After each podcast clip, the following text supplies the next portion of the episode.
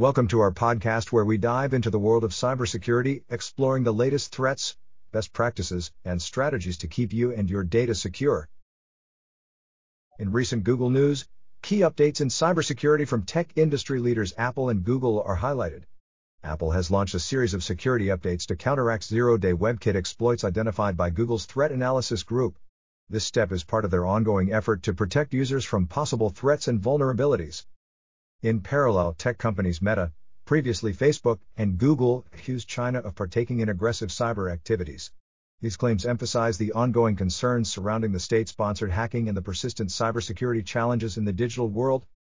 Additionally, Google unveiled a new security policy focused on the removal of inactive Gmail accounts.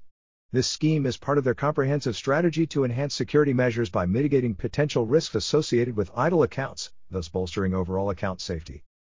Another key update from Apple includes the release of security patches across their operating systems such as iOS, iPadOS, and macOS. These specifically target active zero days, reinforcing their commitment to address any current vulnerabilities and secure users from potential cyber breaches. In conclusion, these recent events underscore the ongoing effort by technology companies to enhance security measures. With threats becoming increasingly advanced, these industry leaders must stay one step ahead and prioritize user data protection and privacy. Thank you for listening to today's episode on cybersecurity.